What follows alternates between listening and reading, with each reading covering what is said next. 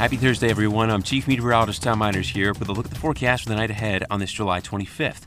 Clear skies are expected once again tonight across West Tennessee, with temperatures dropping to the lower 60s by Friday morning. We'll see temperatures peak in the upper 80s on Friday, with the humidity making it feel a little bit more like we're close to 90 degrees. Stay with WBBJ 7 Eyewitness News for the rest of the forecast, including the more humid weather on the way this weekend, and keep up with Storm Team Weather online too for more updates.